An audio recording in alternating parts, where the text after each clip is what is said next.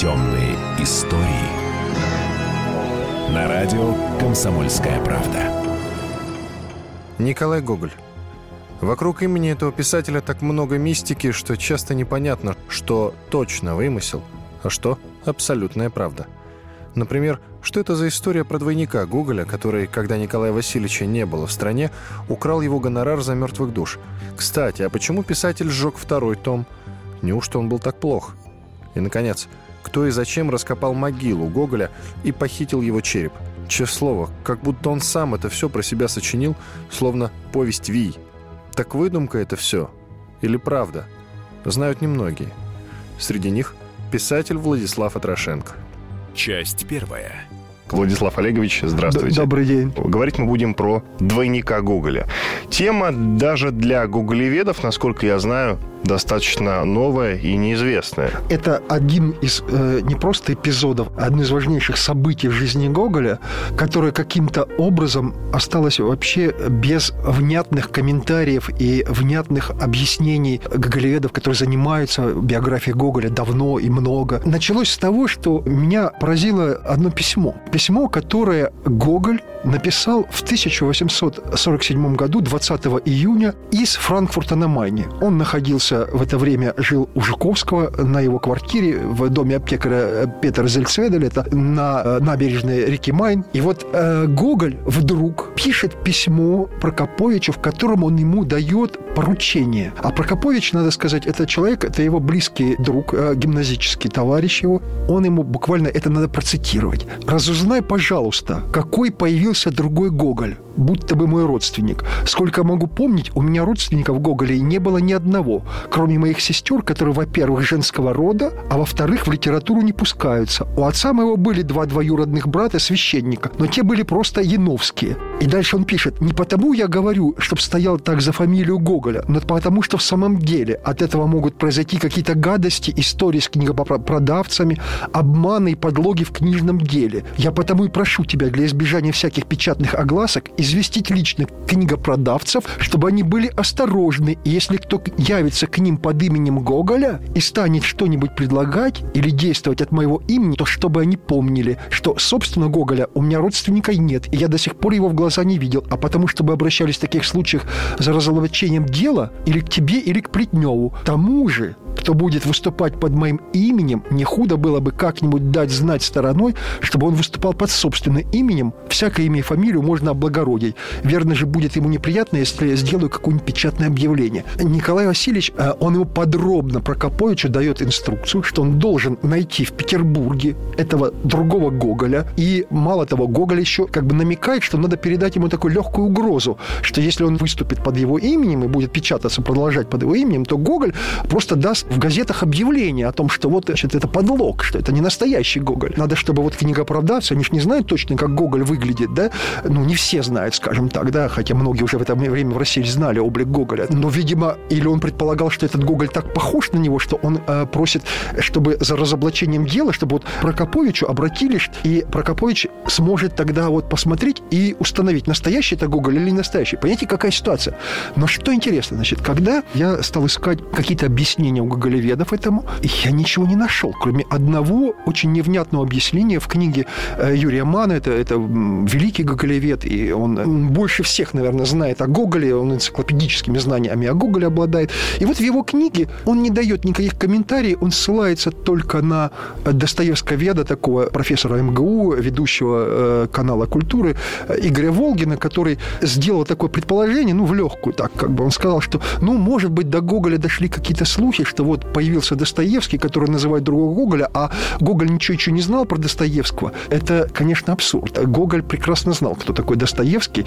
Гоголь в 846 году получил письмо от Языкова, где он ему рассказал, что появился вот новый писатель. Потом он получил письмо от Плетнева, потом он получил письмо от Велигорской про Достоевского. Мало того, он прочитал уже Достоевского. Он даже свой отклик Велигорской написал, что вот «Бедные люди», роман «Бедные люди», э, он считает, что это талантливый автор молодой, но, в общем, немножко многословный дословно и так далее. То есть никакого недоразумения, ну, что типа, знаете, Гоголь там за границей вообще оторвался от России, еще ничего не понимает, что там происходит в России. Он все прекрасно понимал. Его корреспонденты все сообщали. Уточню, сам Гоголь находится сейчас где? В Италии, за границей, он, где конкретно? Он находится, он, в, он, значит, он находится во Франкфурте на Майне. Он, Мгм, в Германии. И, в Германии. И вот оттуда он посылает это письмо. И вот больше ничего. Я подумал, нет, что-то не так. Не может быть, чтобы вот такое подробное, обстоятельное задание, это не недоразумение. И тогда я стал просто копаться во всех этих документах, во всех материалах, связанных с этой историей. И вдруг я натыкаюсь на совершенно потрясающую историю, которая предшествовала вот этому заданию, которое Гоголь дал Прокоповичу найти другого Гоголя. И вот отсюда началось мое расследование, которое меня привело к, к совершенно неожиданным результатам. Открывается следующая история. Дело в том, что ровно за год до этого разворачивается история, в которой участвует и сам Прокопович. Год, напомним. Когда Гоголь послал письмо Прокоповичу, это был лето 847 года. В мае 846 года, за год до вот этого письма, Гоголь, э, живя в Италии, едет в Заальпийскую Европу, ну, то есть в Европу, во Францию.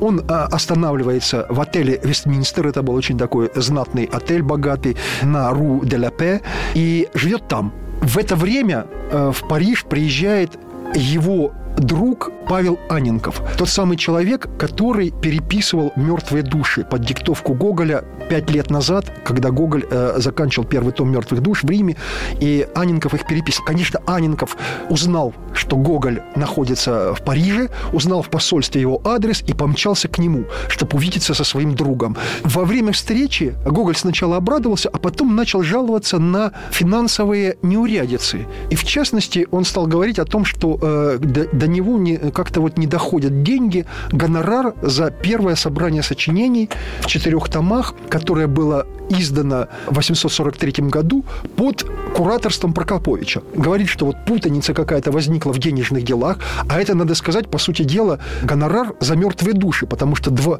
значит, в, в этом четырехтомнике главным было произведение, было «Мертвые души». Я полагаю, очень хороший, солидный гонорар. Вот. И тут Аненко ему говорит, да вы знаете, Николай Васильевич, Прокопович-то вам еще год назад послал вексель банка Штиглица на 4000 рублей серебром. Вот чтобы вы себе представляли... что Фантастическая сумма по что тем да, временам. Фантастическая. То есть это, это 16 тысяч франков. Я посчитал, значит, и этих бы денег Николаю Васильевичу хватило, чтобы до Первой мировой войны снимать квартиру в Риме. Это огромная сумма. И, значит, и Гоголь говорит, нет, я этих денег не получал. Причем вексель этот посыла, э, как правило, это делалось всегда через Жуковского. Кассиром таким европейским кассиром Гоголя был Жуковский.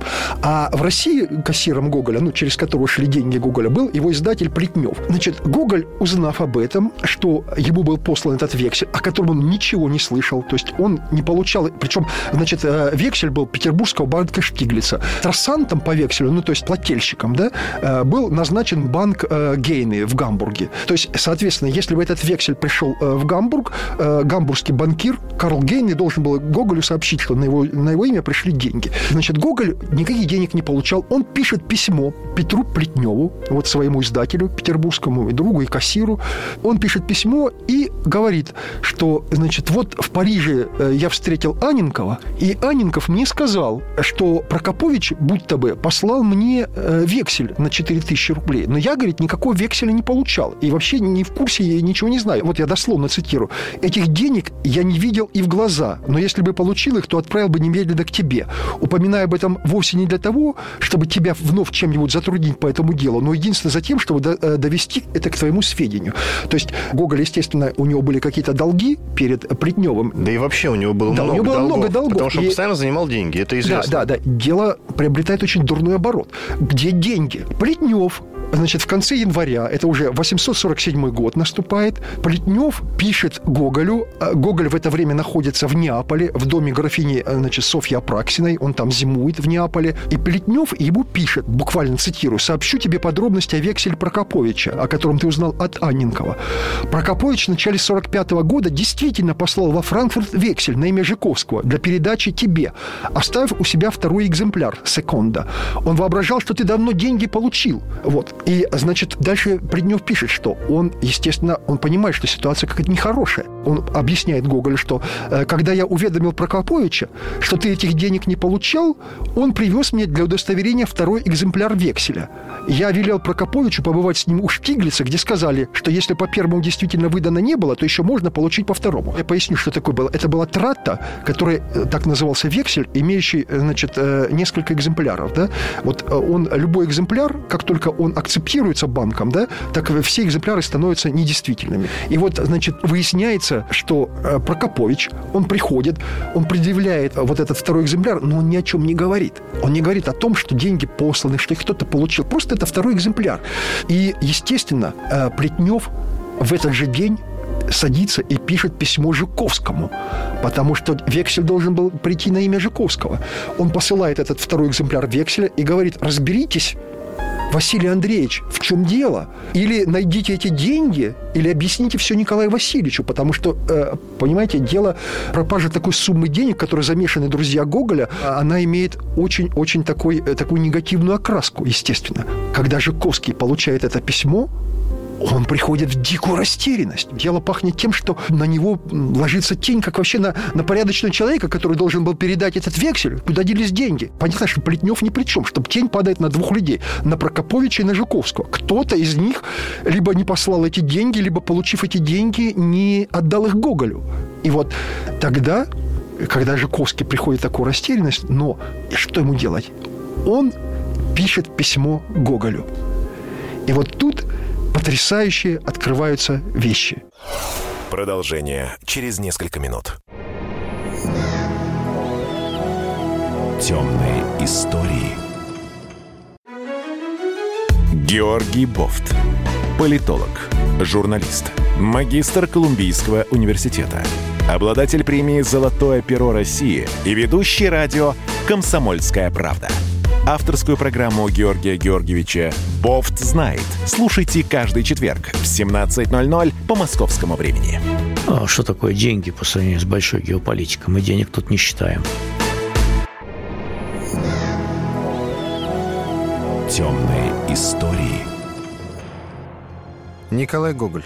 Вокруг имени этого писателя так много мистики, что часто непонятно, что точно вымысел, а что абсолютная правда – Например, что это за история про двойника Гоголя, который, когда Николая Васильевича не было в стране, украл его гонорар за мертвых душ? Кстати, а почему писатель сжег второй том? Неужто он был так плох? И, наконец, кто и зачем раскопал могилу Гоголя и похитил его череп? Честное слово, как будто он сам это все про себя сочинил, словно повесть Вий. Так выдумка это все? Или правда? Знают немногие. Среди них писатель Владислав Атрошенко. Часть вторая.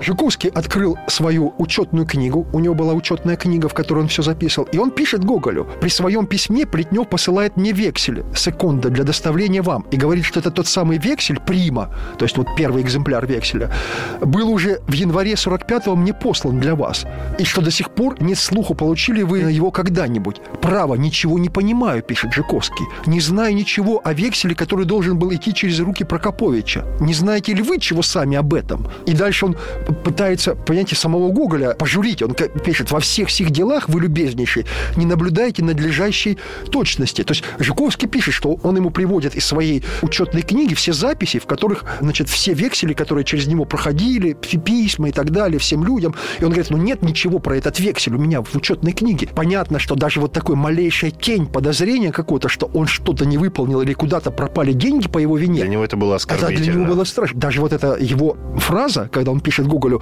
э, во всех сих делах вы любезнейший. Он Гоголя редко называл на «вы». Он его Гоголек называл на «ты». Он к нему относился как э, к сыну своему. Он был такой нянькой русских писателей. И нянчился Но с Пушкиным, потом с Гоголем. Выражаясь сегодняшними терминами, продюсировал Гоголя. Конечно, да, во всех смыслах там продюсировал. И перед царем за ним ходатайствовал и так далее. И э, само его выражение говорит о том, что Жуковский взбешен. И тут происходит невероятное. Значит, Жуковский как бы предполагает, что никакого ответа он от Гоголя не получит. Но 4 марта 847 года 1847 1847 года. года Гоголь из Неаполя, из Палаццо Фернандини, это был дворец, где, который снимала, арендовала графиня Софья Апраксина, и где Гоголь жил, зимовал. Вот из этого дворца Гоголь посылает Жуковскому во Франкфурт на Майне письмо. Я его цитирую. От Плетнева я получил извещение, что назад тому два года был послан ко мне точно вексель от Прокоповича в Франкфурт. Вексель этот, вероятно, получил вместо меня какой-нибудь другой Гоголь, потому что один из таковых завелся во Франкфурте во время нашего пребывания вместе и получал весьма часто вместо меня мои письма. А, под- подождите, Э, во Франкфурте в начале программы мы говорили о том, что Гоголь сам, я имею в виду Николая Васильевича, сам, находясь во Франкфурте на Майне, Чё, да. Написал письмо, чтобы тот выяснил, что это за Гоголь, Да, который, который там теперь якобы завелся. Да. Да. А теперь он пишет, э, значит, это событие, вот те, о которых мы сейчас говорим, это событие происходит за полгода до вот этого письма, которое Гоголь послал из Франкфурта Прокоповичу. Значит, до этого он, э, значит, жил, он не раз останавливался во Франкфурте у Жуковского, Жуковский квартировал там постоянно, в доме аптекаря Зельцведеля.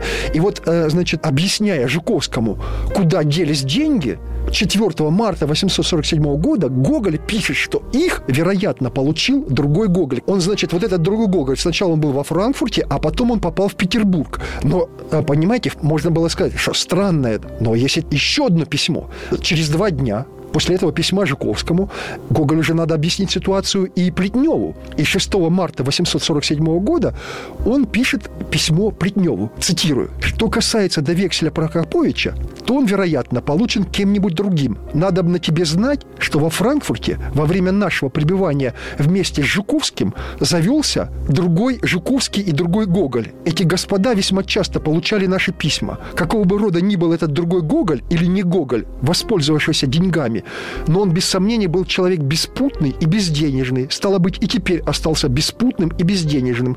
А потому взыскивать пришлось бы или с несчастной семьи, или с родственников, чего, Боже, сохрани. Жуковского я попросил разузнать, если можно, но не взыскивать. Понимаете? Он пишет второе письмо, где пишет Ситуация накаляется. да, где он объясняет Плетневу, что деньги получил другой Гоголь. Мало того, он этого другого Гоголя описывает довольно подробно. Это другой Гоголь женат, он беспутный, он бедный. Понимаете, деньги, он объясняет Жуковскому, получил по этому векселю другой Гоголь. И Жуковский решает не посылать Николаю Васильевичу вексель, секунда вексель, это второй экземпляр вот этого векселя, который ему прислали из Петербурга, а решает вообще сам разобраться в этом деле. И Жуковский, значит, обращается к посланнику Российской империи в Германском Союзе Петру Яковлевичу Убри. А, Значит, надо выяснить у банкира Карла Гейне, получал ли кто-то, вот этот другой Гоголь, вот эти деньги. Тогда наш русский посланник, он обращается к э, франкфуртскому банкиру Амшелю э, Майеру Ротшильду, тому самому Ротшильду, чтобы тот помог в этом деле разобраться, потому что если дать запрос в банк, это все будет очень-очень долго длиться. Надо разобраться быстро. Ротшильд пишет письмо Карлу Гейне, посылает туда вексель, вот этот второй экземпляр, и объясняет всю ситуацию. И Жуковский, Убри, Ротшильд, вот понимаете, какие люди уже, они ждут ответа от Карла Гейне, куда делись деньги. Приходит от Карла Гейне из Франкфурта письмо, что денег по векселю никто не получал. И стало быть, вот этот вексель, который есть в секунда вексель, второй экземпляр векселя, он действительно, и по нему можно получить деньги. И тогда русский посланник собирает все эти документы, второй экземпляр векселя, справки по векселю, письмо Ротшильда и от- отправляют значит, э, письмо русскому посланнику в королевстве обеих Сицилий Льву Потоцкому. Это еще один сановник, который уже замешивается в это дело. Лев Потоцкий передает эти все документы. В этих документах еще находится письмо Амшеля Ротшильда своему брату э, Калману Ротшильду, который является банкиром королевства обеих Сицилий, с тем, чтобы он дальше разобрался в этом деле или выдал и выдал Гоголю деньги, потому что, значит, все нормально, значит, деньги, вексель действительный, и Гоголь идет, значит, в банк Амшеля Калмана Ротшильда в Неаполе. Калман Ротшильд смотрит, значит, все документы, смотрит на Гоголя и дает приказ своему кассиру выдать по этому векселю 4 тысячи вот этому человеку, который пришел. Гоголь уже идет к кассе, и вдруг Калман Ротшильд отменяет это распоряжение. Прямо Почему? на глазах Почему? у Гоголя. Почему? Вот в том-то и вопрос. Значит, распоряжение было отменено. После этого судьба этого векселя, она вообще теряется из виду. Я пытался проследить. Это вексель за номером 12017, вексель банка Штиглица.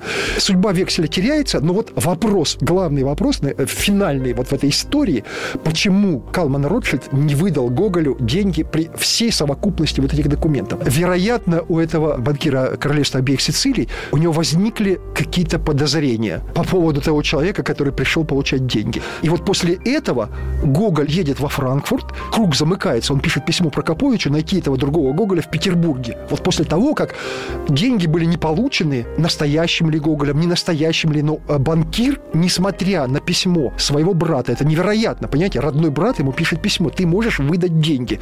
Ему выдают все справки бан банкир да, Да, да, а, И почему он не дает деньги? Вот мы оказываемся на таком распутье. С одной стороны, конечно, история похожа на то, что это была фантасмагория, что этот второй Гоголь был полностью выдуман Гоголем, да? Непонятно, правда, с какими целями, да? Потому что, ведь, понимаете, дело в том, что история осталась вот за рамками вообще гоголеведения. А история ведь о многом говорит. Ведь до того, как Достоевский в литературе воплотил тему двойничества, вот это фактически Гоголь э, разыграл перформанс такой, понимаете? А, он, он то есть, подождите, подождите, вы хотите сказать, что э, роман «Двойник» Достоевского э, в каком году вышел? Он вышел позже этой истории. Это э, было уже после смерти а, то, хорошо.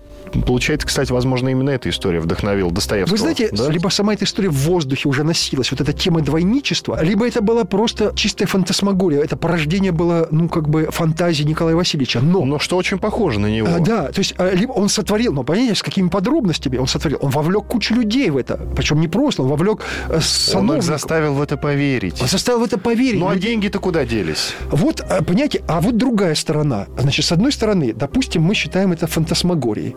Но сам тот факт, что э, Калман Ротшильд не выдал по этому векселю деньги вот тому человеку, который пришел в банк, это переводит эту историю из э, вот такого области фан фантасмагории, переводит в совершенно такую плоскость, реальную плоскость финансово-денежных отношений. Я считаю, что, конечно, тот факт, что Ротшильд не выдал при наличии всей вот этой э, корпуса документов, включая письмо своего брата, э, то есть он не верит, ничему уже не верит, мы сейчас должны просто для себя понять, да, что история э, грандиозная, история, которая ставит очень много вопросов и литературоведческих, и психологических, и э, массу-массу других, и биографических. Э, Гоголя история о двойничестве, который разыграл. Если это разыграл Гоголь, то разыграл просто гениально. Э, вовлек сюда все, включая финансово-денежные отношения. Если это была действительно реальная история, и действительно реально существовал какой-то двойник, невыдуманный Гоголем, то это тоже фантасмагорично и фантастично, хотя и реально.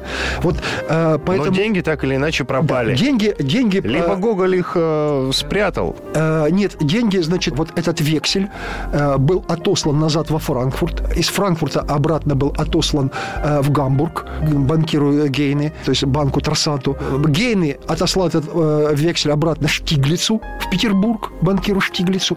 И вот дальше э, судьбу этого векселя я не смог проследить. Э, вексель, как я повторяю, за номером 12017.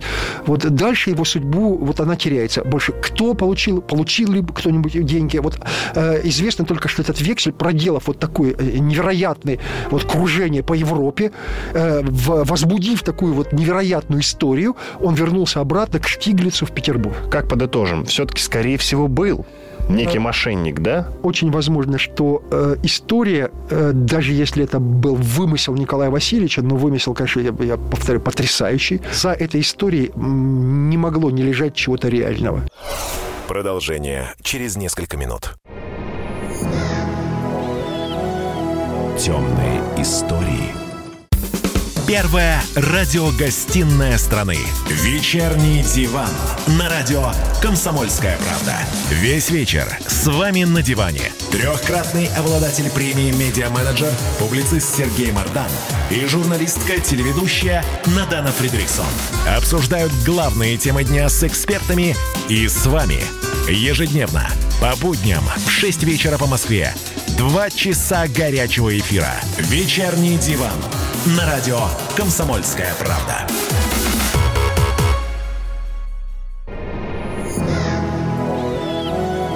Темные истории. Николай Гоголь. Вокруг имени этого писателя так много мистики, что часто непонятно, что точно вымысел, а что абсолютная правда. Например, что это за история про двойника Гоголя, который, когда Николая Васильевича не было в стране, украл его гонорар за мертвых душ? Кстати, а почему писатель сжег второй том? Неужто он был так плох? И, наконец, кто и зачем раскопал могилу Гоголя и похитил его череп? Честное слово, как будто он сам это все про себя сочинил, словно повесть Вий – так выдумка это все? Или правда? Знают немногие. Среди них писатель Владислав Атрошенко. Часть третья. Поговорим про тайну сожжения второго тома «Мертвых душ». Тайна сожжения, тайна смерти. нас- Тогда нужно начать непосредственно с того, как он оказался в доме графа Толстого, сколько он там прожил. В доме графа Александра Петровича Толстого. Это был э, не писатель, это был Александр Петрович Толстой, а один из богатейших людей в России. Последственно был прокурором Синода. Он сдружился с Гоголем на религиозной почве. И Гоголь, как он оказался в этом доме? Гоголь никогда не зимовал в Москве. Вот первая его зимовка в Москве это была зима 851-го. Причем Гоголь не собирался оставаться в Москве. Он выехал в сентябре на юг, из Москвы, решил съездить сначала к себе на родину, Полтавскую губернию, на свадьбу своей сестры Елизаветы, а потом он держал путь, как он себе предполагал, в Крым и зимовать в Крыму. Но вдруг он, доехав до Калуги, почувствовал какое-то странное сомнение, ехать ему или не ехать. Тогда он сворачивает в Оптину пустынь, чтобы посоветоваться со старцем Макарием, что ему делать.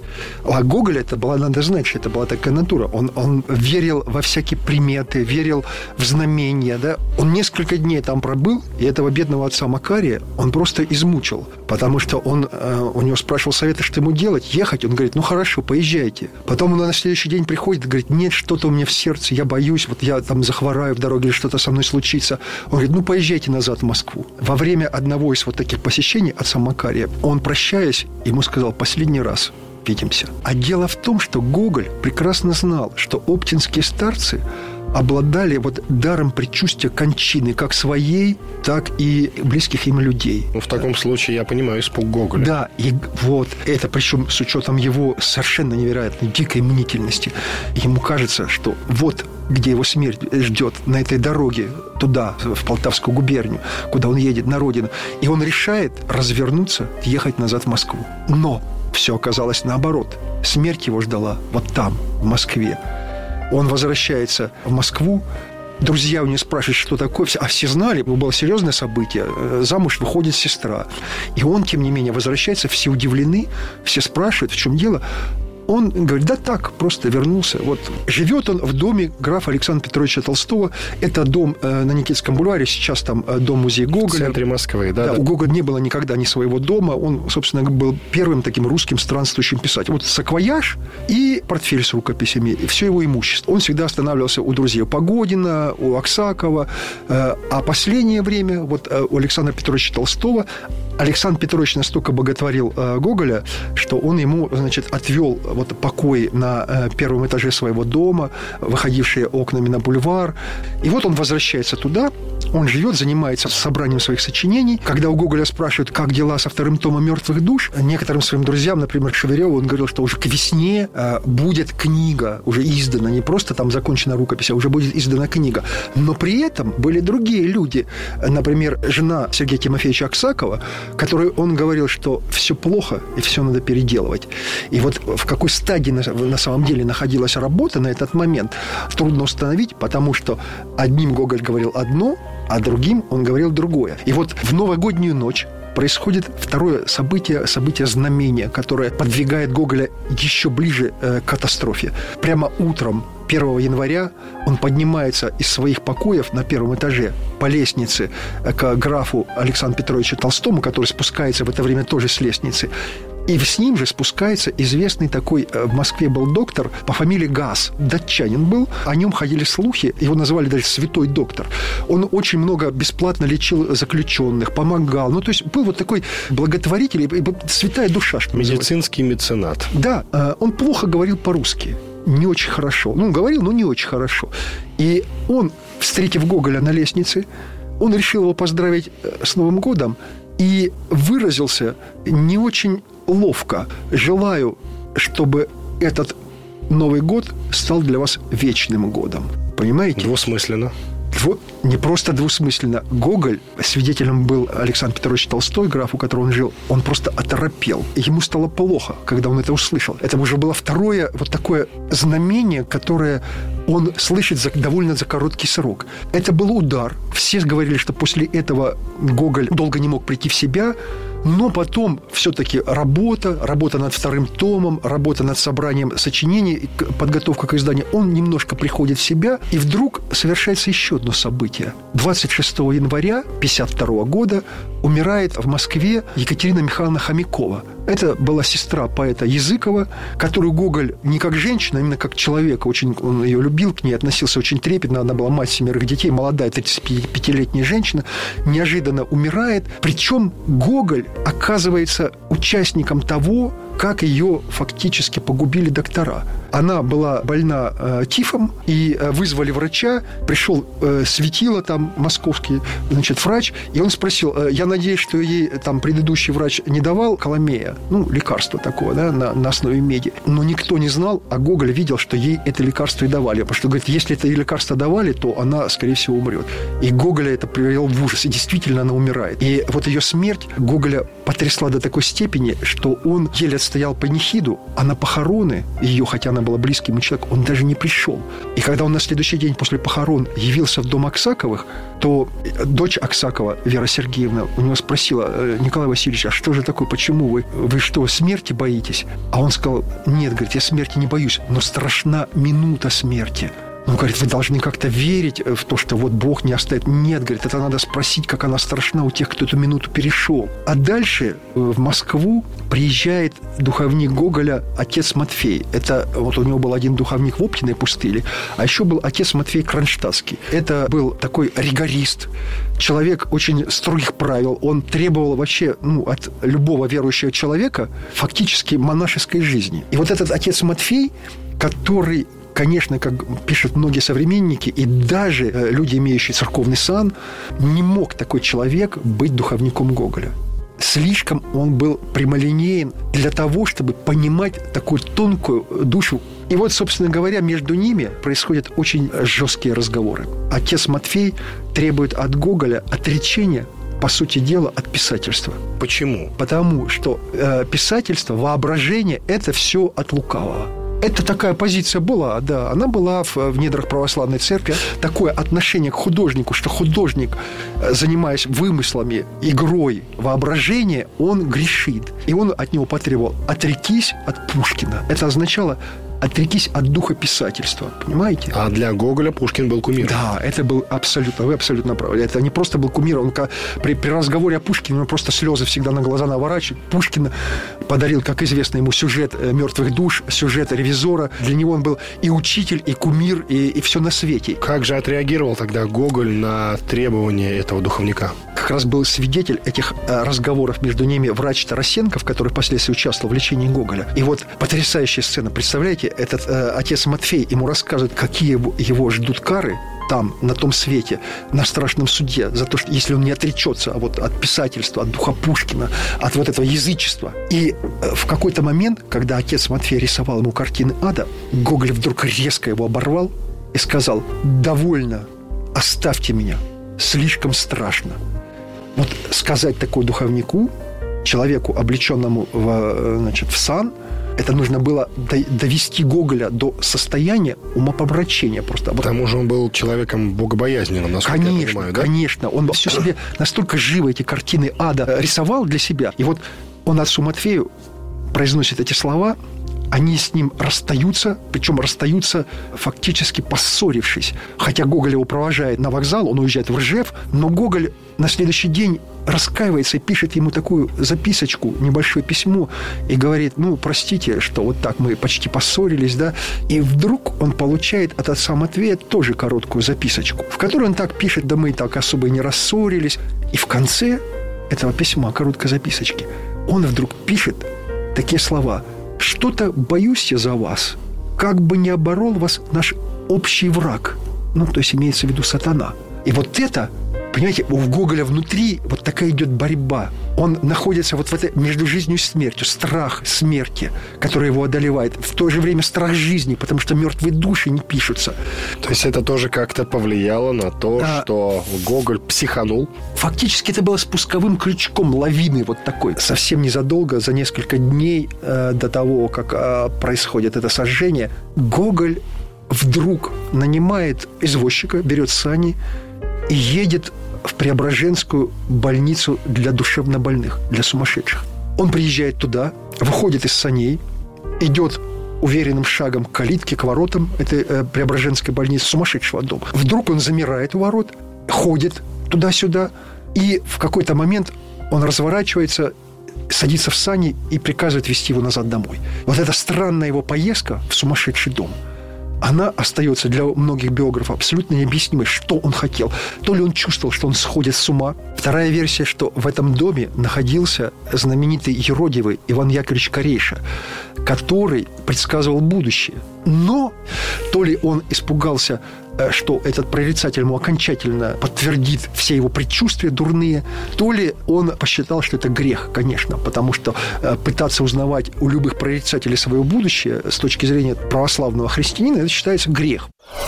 Продолжение через несколько минут.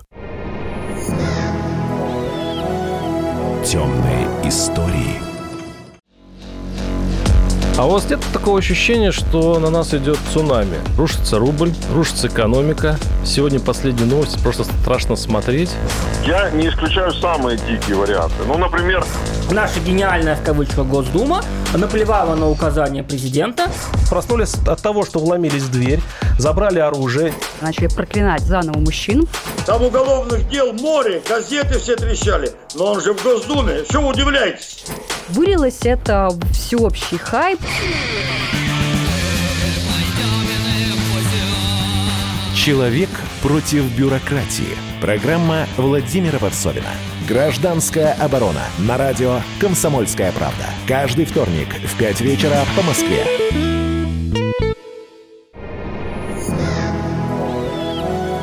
Темные истории. Николай Гоголь. Вокруг имени этого писателя так много мистики, что часто непонятно, что точно вымысел, а что абсолютная правда. Например, что это за история про двойника Гоголя, который, когда Николая Васильевича не было в стране, украл его гонорар за мертвых душ? Кстати, а почему писатель сжег второй том? Неужто он был так плох? И, наконец, кто и зачем раскопал могилу Гоголя и похитил его череп? Честное слово, как будто он сам это все про себя сочинил, словно повесть Вий. Так выдумка это все? Или правда? Знают немногие. Среди них писатель Владислав Атрошенко. Часть четвертая. И Николай Васильевич в ночь с 11 на 12 февраля э, будет своего слугу в 3 часа ночи, мальчика Семена. Он его будет и говорит, сходи-ка на другую половину дома и узнай, холодно ли там. Тот идет туда, возвращается и говорит, свежо, барин. А Гоголь говорит, ну хорошо, говорит, дай мне шинель. Он накидывает на себя шинель, они берут с мальчиком, мальчик свечу, он свечу, и они идут по коридорам через анфиладу комнат э, на ту половину дома. Они приходят туда, и Гоголь говорит, ну-ка, говорит, «э, поднимись, только тихонько, по лестнице наверх и открой заслонку печи. Он поднимается наверх, отодвигает заслонку печной трубы, спускается вниз, и тут Гоголь ему говорит, подай мне из шкафа мой портфель. Мальчик идет, берет этот портфель, тут до него доходит, что барин хочет сделать. Он падает на колени, рыдает и говорит, не делайте этого, барин, пожалуйста. И Гоголь ему очень жестко отвечает, не твое дело, молись. Достает из портфеля рукопись второго тома «Мертвых душ», кладет его в топку печи, он свечу подносит к рукописи, рукопись загорается, но поскольку тетради плотно связаны тесьмой, пламя вот их охватывает по углам и вдруг гаснет. Рукописи не горят, но на небесах они не горят, а на земле они горят, еще как. Гоголь абсолютно спокойно. Это говорит о том, в каком состоянии находился. Вроде бы э, внешне он, он все делал абсолютно спокойно. Он берет, аккуратно расшнуровывает это все. То есть он не, не в лихорадочный, он берет, расшнуровывает эти тетради, располагает листы так, чтобы они не лежали плотно, так разворошил их. И второй раз он подносит к ним свечу, и на сей раз все бумаги загораются. Он сидит перед печкой на стуле, смотрит, пока они не сгорят. И через несколько минут они сгорают, превращаются в пепел, и Гоголь э, встает, идет в свою комнату, ложится на диван, по лицу его текут слезы. Это видел его мальчик-слуга. И вот с этого момента фактически начинается гоголевская минута смерти. Вот та минута смерти, которую он боялся, она длится еще 9 суток. Вот это сожжение второго тома «Мертвых душ» это было фактически самосожжением. Но там же что-то уцелело, по-моему. Уцелели отдельные главы отдельных редакций. А, Они печатаются, и вот, собственно говоря, об, об этих уцелевших главах э, это и речь. Вот эти 9 суток с Гоголем происходят удивительные вещи. Такого нету в мировой практике. Он заболевает как бы, он слег, он никого не принимает, ему начинаются голоса, видения, он видит себя мертвым. Друзья не могут понять, что с ним происходит, потому что он буквально накануне всех этих событий, он был абсолютно бодрым, здоровым человеком. Никаких признаков соматической болезни, физической, да, у него не было. Приходят врачи, его обследуют, все светила московские, Овер, иноземцев, Тарасенков. То есть приходят все Никто не может поставить диагноза. Никто не может понять, что с ним происходит. А причем он всем говорит, что я скоро умру. Я близок к смерти, оставьте меня в покое, э, я умру. И он это повторяет постоянно. До сих пор ведь не установлена, никакая физическая причина смерти не установлена Гоголя. И умерли еще даже толком. До Да, сих пор да, же ходят да, э, что? всевозможные загад- догадки, версии. Э, Да-да, что он был в летаргическом сне. Да-да. История у нас была про бурятского ламу Даши Даши Тигилова, который собрал своих учеников и вот просто усилием воли ушел из жизни, да, и сказал, потом закопайте меня, и потом его откопали, вот непонятно, то ли он живой, то ли он мертв. Между жизнью и смертью в непонятном состоянии. Так вот, то, что умели делать сверхпросветленные люди, то, что умели только делать э, какие-то святые э, йоги там, вот с Гоголем, по всей видимости, я в этом уверен, это была действительно уникальная, небывалая смерть. Человек умер ни от чего, то есть физически ни от чего. Он умер от невозможности От груза ответственности он умер. дописать второй том «Мертвых душ». И когда он его сжег, он понял, что вот это, это все, это смерть. Владислав Олегович, итак, он либо впал в летаргический сон, либо он умер сразу, практически сразу после сожжения в течение 9 дней, да? Ну, вы Что знаете- называется, говорят, сгорел в таких да, случаях. Да, сгорел, сгорел, Сгорел, сгорел, фактически сжег, вместе с э, рукописью да, своей. да. И на самом деле, конечно, вот э, невозможность дописать второй том так, как ему хотелось, фактически э, я убежден, что э, сжигал второй том, конечно, художник. Потому что э, именно внутренний художник в Гоголе, которого убить никто не мог, не мог принять э, в том виде, в каком был написан второй том. То есть вы уверены, как человек, который подробно и внимательно изучали жизнь Николая Васильевича, что все-таки сыровато было произведение, да? Э, Не то, что сыроват. Дело в том, что э, это было вообще шло в разрез с первым томом настолько. э, второй том фактически превращался в такой нравоучительный, по- поучительный трактат, где Чичиков просто преображался благоверного христианина. Ну, у кинематографистов, э, у сценаристов э, же есть понятие того, что герой должен в конце произведения становиться Да, лучше. но дело Он том, должен что- меняться. Да, дело в том, что Чичиков, э, я об этом пишу там в одном из своих эссе, которое называется «Гоголь и второй том».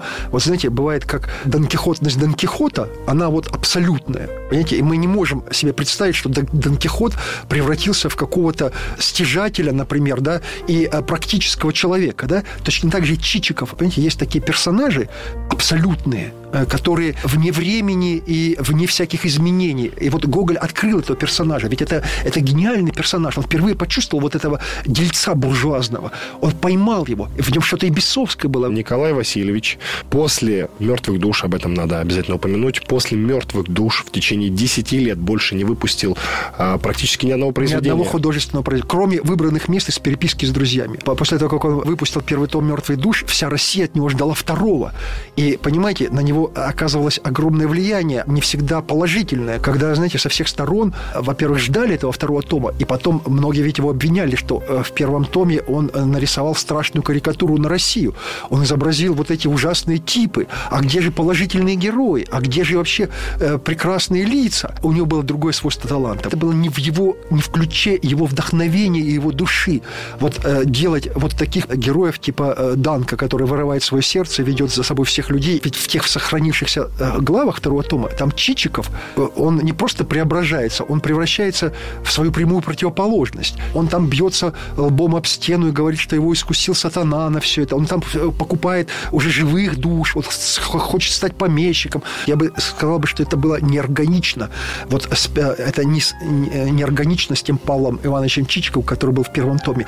И вот, собственно говоря, чутье Гоголя как художника, оно и сработало здесь. Сам факт его смерти говорит о том, что произошла колоссальная катастрофа. Просто эта катастрофа была скрыта от всех людей и друзей, которые его окружали. А она началась достаточно давно, еще в 845 году.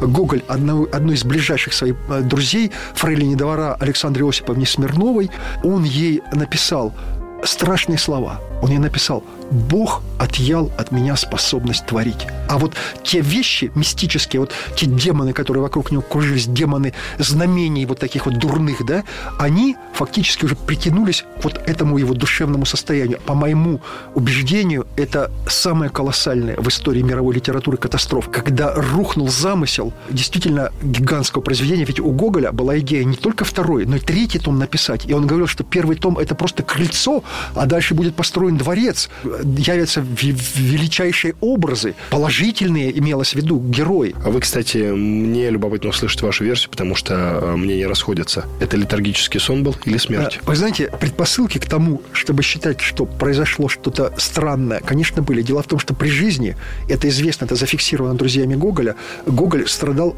такими так называемыми приступами обмирания. И он об этом говорил. Э, и Гоголь долгие годы не ложился спать в постель, потому что он боялся глубоко заснуть и не проснуться. Он спал, сидя в одежде в плетеном кресле.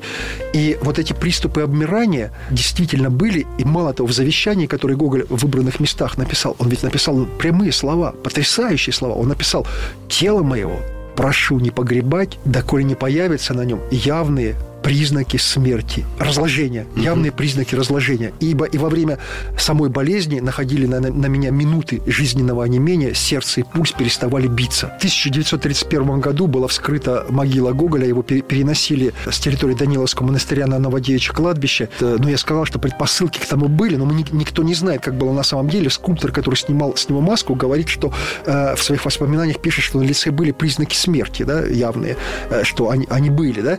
А, но когда была эта эксгумация, действительно там участвовали не, несколько советских писателей, и э, существуют разные воспоминания, в том числе и такие, что Гоголь лежал как-то не так, у него была подвернута нога, у него было, он был развернут и так далее, вплоть до того, что там чуть ли не, не были разодраны внутренняя обшивка гроба. Тайна это не разгадана, утверждать ни то, ни другое нельзя окончательно. Мистика, видите, его преследовала до конца, и когда вскрыли его могилу, вот эти советские деятели искусства начали что делать? Они просто стали растаскивать его кости и лоскуты его одежды на сувениры. А мистика состояла в том, что как раз э, люди, которые... Один, значит, взял себе берцовую кость, писатель, э, другой комсомольский работник э, взял сапог. Они не смогли удержать эти сувениры, потому что через буквально какое короткое время э, их начали мучить кошмары, им стал являться во сне Гоголь, они стали заболевать, они потом собрались, это, это не легенда, это реально, это по воспоминаниям писателя Лидина, они, они потом собирались на кладбище руками Э, раскапывали там, значит, э, землю, чтобы вернуть все назад. Владислав Атрошенко, писатель. Меня зовут Иван Панкин. Владислав Олегович, еще раз спасибо вам за интереснейший рассказ.